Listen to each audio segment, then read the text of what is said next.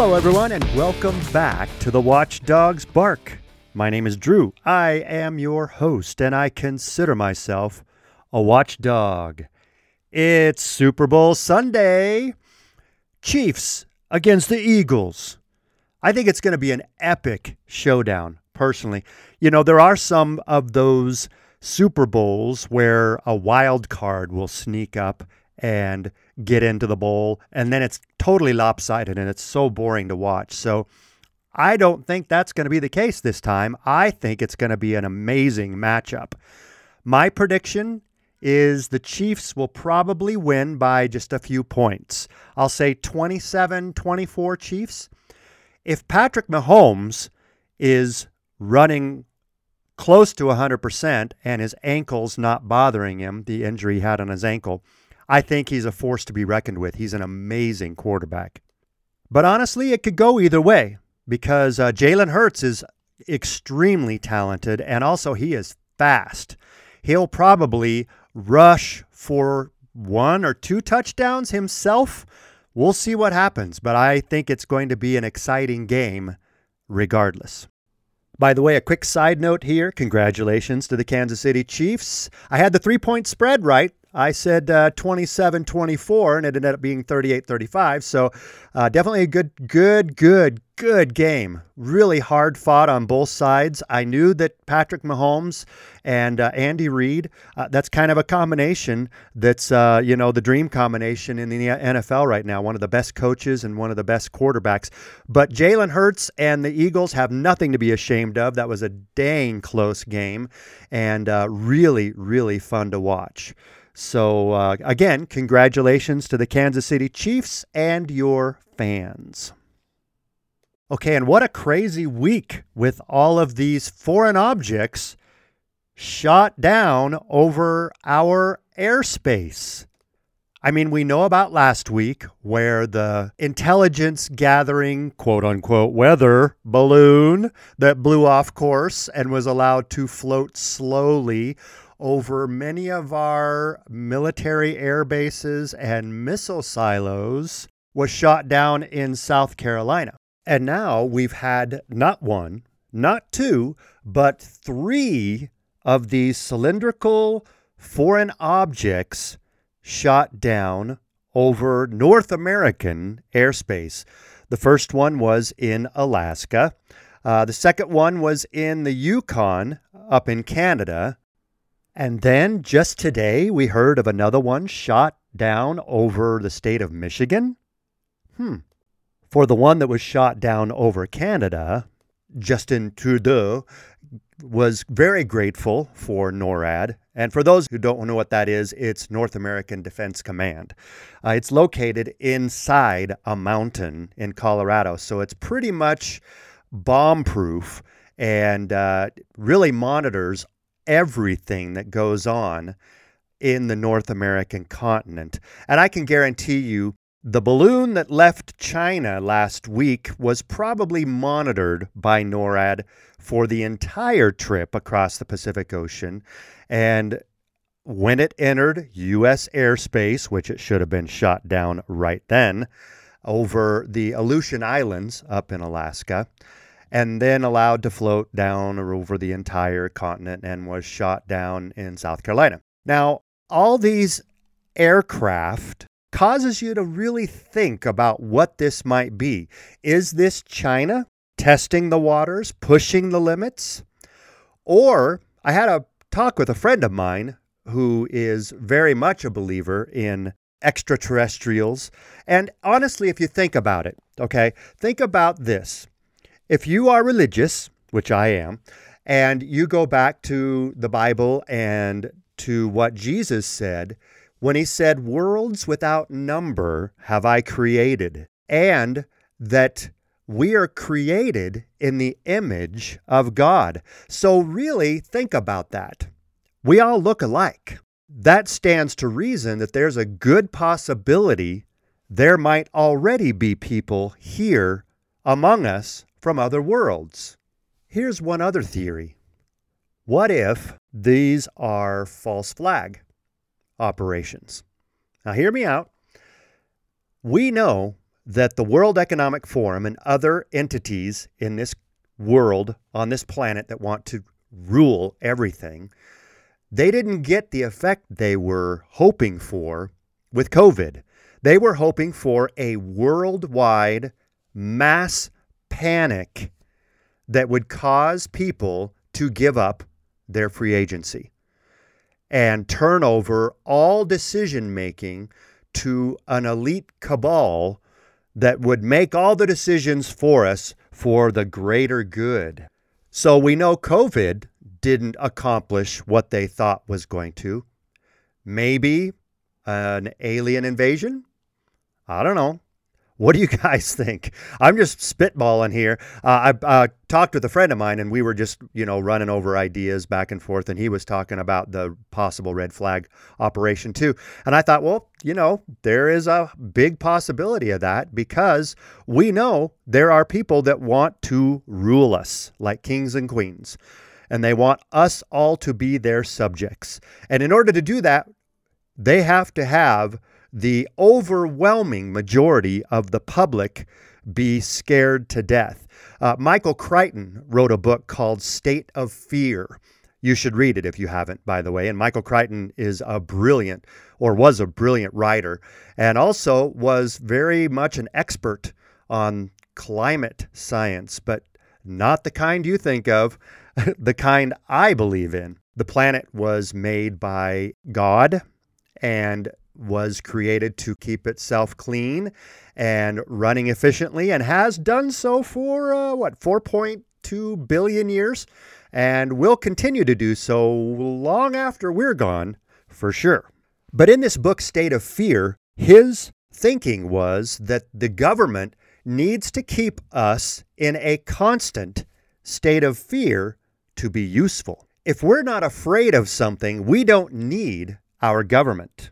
So perhaps these uh, new objects in the sky, and if we start seeing them regularly and start seeing the news organization go into panic mode, I think that's a pretty clear indicator what's going to happen. Because as I discussed again with my friend, and he mentioned that the people that are from other worlds are already here, and they are so far advanced from what we are they would have already destroyed us if they wanted to. Mainly, we believe that they're here to observe and prevent us from destroying ourselves.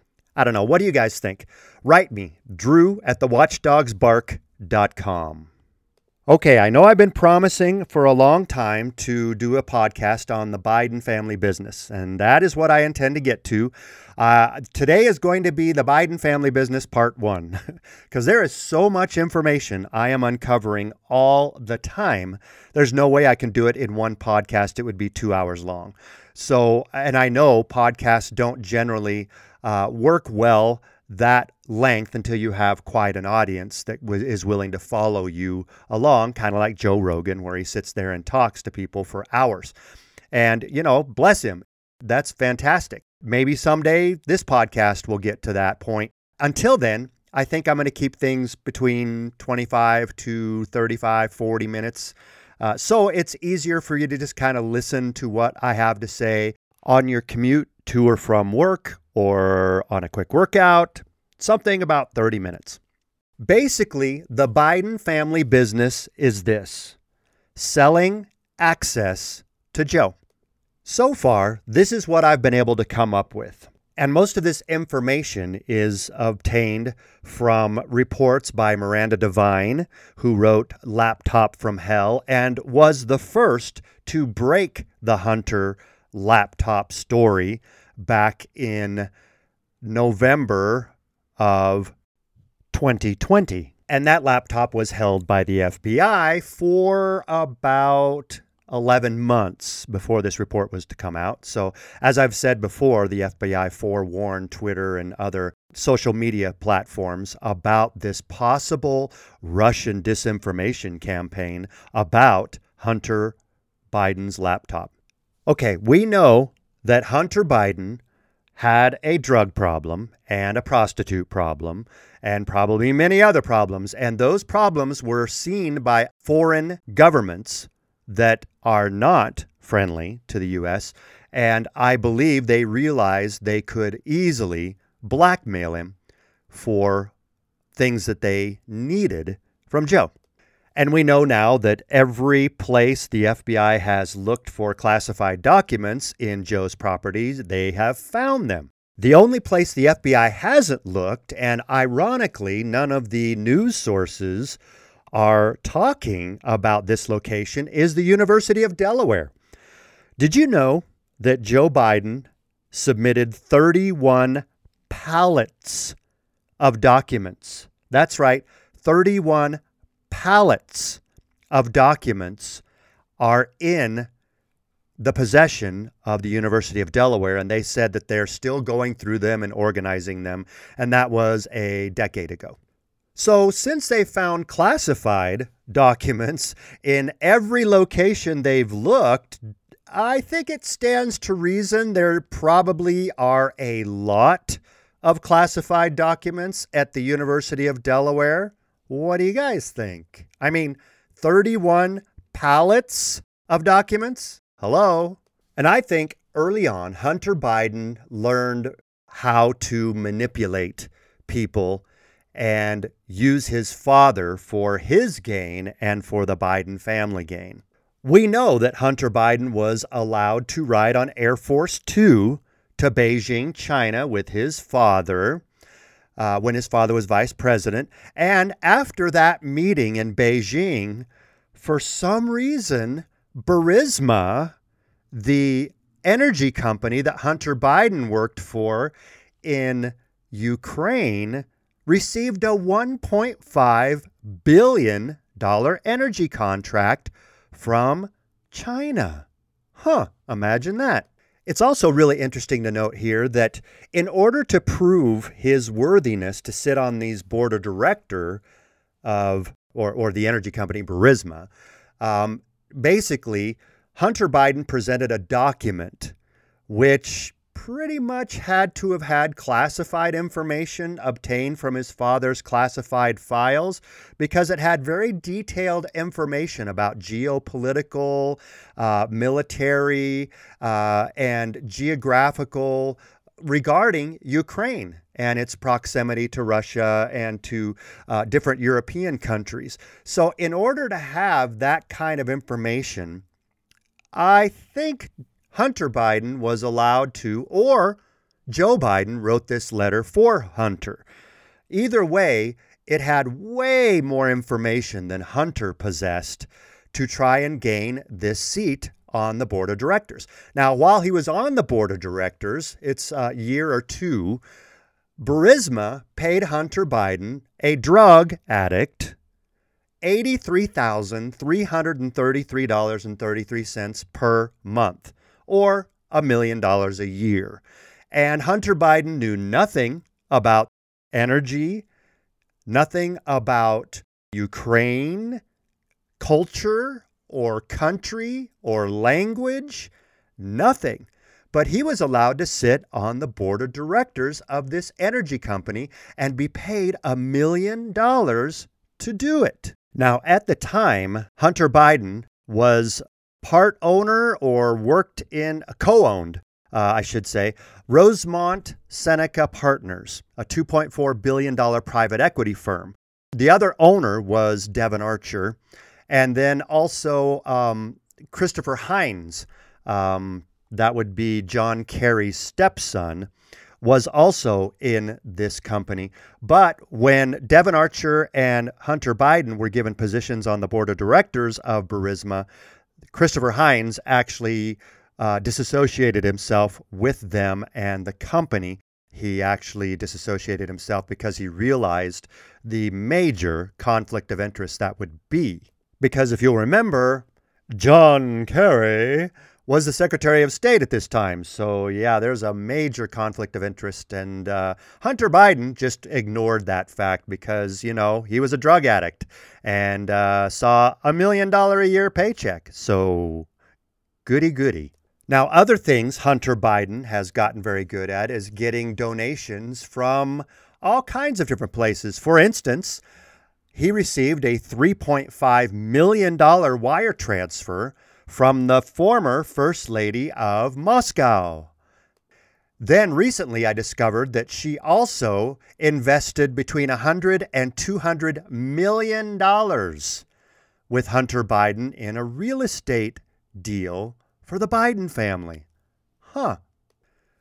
The Bidens have also received $31 million from China, plus, China gave them a $5 million, 0% interest, forgivable loan so basically, that's just China giving the Biden family $5 million. And also, they received $5 million from Ukraine. So, you know, I think honestly, Joe Biden, you know, used to brag about being the poorest senator in the Senate. I think after a while it got to him and he realized how much money he could make peddling influence. And I think because we know from my last podcast what a low moral character Joe Biden has, that he decided to go for it and got Hunter basically to be his point man on many of these deals. And remember, it's very easy to believe that Hunter Biden was able to gather all this information for this document he presented to Burisma Holdings uh, from classified documents because he had his residence in the Wilmington, Delaware home and even had a driver's license with that address on it. And all this time, he was in his major drug addiction, doing drugs all the time, having sex with prostitutes and all that. And a lot of people think that this Hunter Biden laptop story is about Hunter Biden. It's partially about him because it looks to me like he was the point man on all these deals. But the real issue is the money that was paid to Joe. There is emails on that laptop that were discovered that basically explain how H will hold 10% for the big guy. Now, we know in an interview with Tony, Tony Bobulinski, who was a business partner with Hunter at one time and has since come forward to out him, admitted that H was Hunter and the big guy is Joe. So every business deal that was happening, H was holding 10% for the big guy. And also, Hunter Biden filmed himself doing everything. And I mean everything buying drugs, having sex, holding the gun that he had illegally. He's a moron, but you know, he was also high on drugs all the time. So, one or a couple of the videos on Hunter Biden's laptop is Hunter complaining that he has to pay half of his money to his father. And he promised his daughter he would never screw her over like that. And that he is paying a lot of his father's bills while his father was vice president. So all this money is intermixed, but we know Joe gets 10%. Oh, yeah. And we now know, remember, in the last podcast or the one before, Joe Biden was paid a million dollars by the University of Pennsylvania to put his name on a building in downtown Washington, D.C., which is now called the Biden Penn Center. And shortly after, that building was erected. That center, or actually, I should say, the University of Pennsylvania, received over $50 million of Chinese donations. Also, recently, Naomi Biden, which is Hunter's uh, daughter, actually called her father and said that China had invited her for an event in Beijing for young, inspiring leaders. And they would provide a flight, business class flight over to Beijing, and all accommodations would be paid for. And she asked Hunter, Should I do this? And he says, Of course, absolutely. You know, they're willing to do this because your last name is Biden. The Biden family is the single most protected family in political history. The FBI, the DOJ, the Secret Service all have done numerous things to protect the Bidens during elections and Hunter's illegal activity. When Hunter bought that gun illegally, the reason why he bought it illegally, he lied on the application form saying he did not have an addiction to drugs. And then when he asked someone, I think it was his daughter, to get rid of the gun, she threw it in a dumpster near a high school. And that gun was never found. I believe the Secret Service probably went and dug it out of that trash because they realized how much trouble that was going to cause.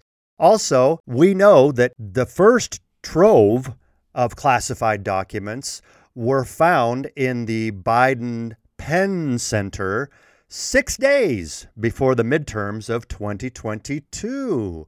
And, huh, funny thing, the laptop, the story of the Hunter Biden laptop was introduced 15 days before the 2020 election.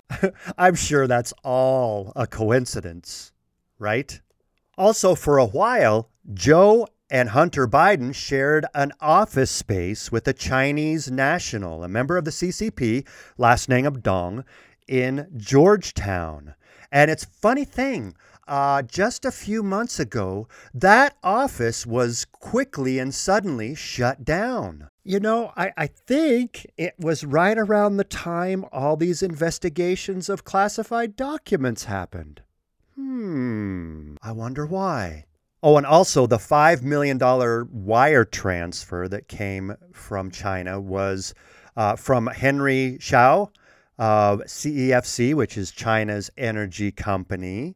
And they were the one that offered not only that, but the $5 million 0% forgivable loan. All this free money to the Bidens from China. And then to think if we're going to leave American companies out, and and again, I don't have proof of this company buying the information, but I do know Hunter Biden tried to sell classified documents with details about Russian oligarchs to an American aluminum company called Alcoa for $55,000. So again, where did Hunter Biden get all this information about Russian oligarchs? I believe that's probably information you'd only find in classified documents. Correct? Okay, now if you're sitting here wondering, okay, how come you're talking so much about Hunter? Hunter, Hunter, Hunter. Uh, this is supposed to be about Joe, right? Yes, it is. But I needed you to understand that Hunter was basically the point man on all this. But Joe has done his share of protecting his son, too. You remember I told you that Hunter Biden was on the board of directors of Burisma Holdings and paid a million dollars to do that. And there was a prosecutor that was starting to look into corruption about this. His name was Victor Shokin, and he was looking into the corruption of Burisma Holdings. The president of Ukraine at that time, uh, Peter Poroshenko, was promising Joe that he would fire this prosecutor, and they never did. So, Joe Biden decided to take matters in his own hand and threatened to withhold $1 billion in additional aid if Viktor Shenko was not fired. Don't believe me? Listen for yourself. I was supposed to announce that there was another billion dollar loan guarantee. And I had gotten a commitment from Poroshenko and from uh, Yatsenyuk that they would take action against the state prosecutor, and they didn't. So they said they had they were walking out to press conference. Said, "No," I said, "I'm not going to, or we're not going to give you the billion dollars." They said, "You have no authority. You're not the president." The president said, "I said, call him." I said, "I'm telling you, you're not getting the billion dollars." I said, "You're not getting the billion. I'm going to be leaving here." And I think it was what six hours. I looked. I said, "I'm leaving in six hours. If the prosecutor's not fired, you're not getting the money." Oh, son of a bitch! Got fired, and they put in place someone who was solid at the time. You know, I'm trying to think what that's called. Uh, they tried to accuse Donald Trump of this. Uh, oh, yeah. Quid pro quo. That's what you would call that. You remember they tried to accuse Donald Trump of a quid pro quo from that phone call he had with uh, Zelensky after Donald Trump became president and asked him to look into the corruption of Hunter Biden? So add all this up $31 million, $5 million, $5 million, 3.5, 100 million. I mean, there's so much money. I think the actual public net worth of the Biden family is about $20 million. You tell me, how do they attain that kind of wealth on the salary of a public servant and a school teacher? Do you want to know how insanely corrupt and privileged this family really is. Uh, James Biden's daughter was a real mess, and he called Hunter and begged him to help her with some kind of job. So Hunter called Massimo Watch Company and asked that they would give her a job, and they agreed to give her $85,000 a year plus stock options to basically do nothing, to sit on their board of directors. Do you know what that spoiled little girl did? She sent them a letter said, "I've never accepted a job for such a low wage in my life." She's 30. They give her an un, they gave her an unpaid internship anyway. So the Bidens have been using Joe and his last name to make money for decades. All right, that's about all I'm going to do in this podcast. There's more to come, believe me. But there's a couple of things I want to comment before I let you go for this week's podcast. And just to let you know, these two things have really upset me. Uh, I don't think, I didn't think this kind of a justice could happen in our country. But here we are. First of all, I don't know if you've heard about some of these poor people that were convinced to change their sex uh, when they were young, and then later on they change their mind and want to go back to their original sex, they're called detransitioners. There's one particular story that literally broke my heart. Um, a person, Prisha Mosley, uh, she says that she transitioned when she was younger and has now been completely abandoned by the medical community because she wants to try and detransition. Uh, she's gone through a lot of pain with the testosterone and the, all the different things that they forced on her when she was younger. And at the time, you know, when she's young and impressionable, which I believe a lot of these children are. And by the way, when you go through puberty, there's all kinds of weirdness that's what trying to figure out who your body and everything matching all works together. Glands uh, hormones muscle strength bone density all these things happen during puberty. And if you do puberty blockers you're stopping the full transmission or transformation of a body. Your body the people that are taking these puberty blockers are not fully developing either physically or mentally. It's actually stopping the development of their brains. So this poor girl, at she says at the time when she wanted to transition, she was under the impression that these doctors loved her. They said they didn't want her to die. They were trying to save her life. They were worried about her. They wanted her to be healthy and happy. And clearly, that wasn't the case. They were just in it for the money because now that she wants to transition, she is being ghosted. For those of you who don't know what that is, that means ignored. Now she calls all of these medical centers and tries to get help detransitioning, and they ignore her. I think what these doctors and quote unquote, I'm doing air quotes, medical professionals are doing to these vulnerable children with clear mental issues that are trying to deal with all these different things going on in their body. And they're being told, oh, that must mean you're in the wrong body. So you should be the opposite sex. You'll be much happier. I believe what these doctors and medical professionals are doing is criminal. And I believe they should be prosecuted to the fullest extent of the law. The other story I want to talk about really quickly is George Allan Kelly and his wife lived down about a mile, mile and a half from the border of Mexico in Arizona. And recently, George Allan Kelly shot an illegal alien and killed an illegal alien on his property because he feared for his and his wife's well being. And he's being charged for first degree murder. And his bond is set at $1 million, forcing his wife to live alone and unprotected on their farm. This is insanity. I mean, you should hear this guy in the courtroom and when he's being taken in and out, he's thanking the officers for their help. He's, uh, you know, thanking the judge for their help and he's he's asking for mercy or for leniency so he doesn't have to leave his wife on their property alone unprotected a mile away from the border which is wide open and drugs and sex trafficking and human trafficking are flowing freely across that border. And this is not the first time that illegal aliens have crossed over his property. This is the first time that he's felt threatened and shot and killed one of them, but it's not the first time this has happened.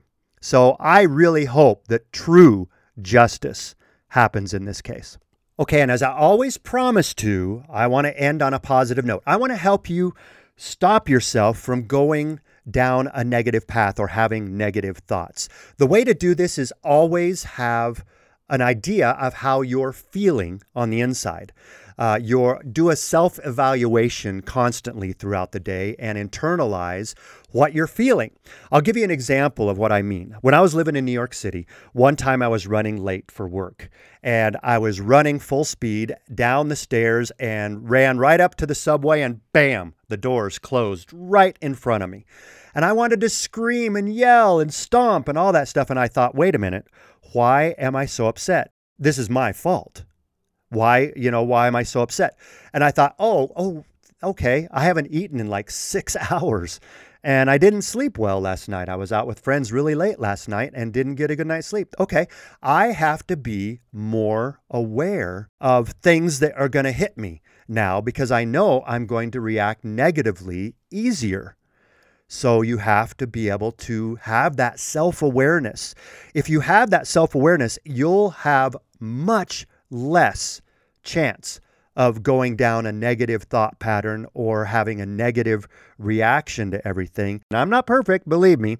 Uh, there are definitely things that send me off the edge, but most of the time I really try to stay positive because honestly, there's some crazy crap going on around the world. And if we focus on only that and the negative, we're going to go crazy and we're going to always be negative and we're going to always think the worst. And that's not a great way to live. We need to live with positivity. And in order to do that, you have to constantly take a self evaluation of how you're feeling and base your reactions with that in mind.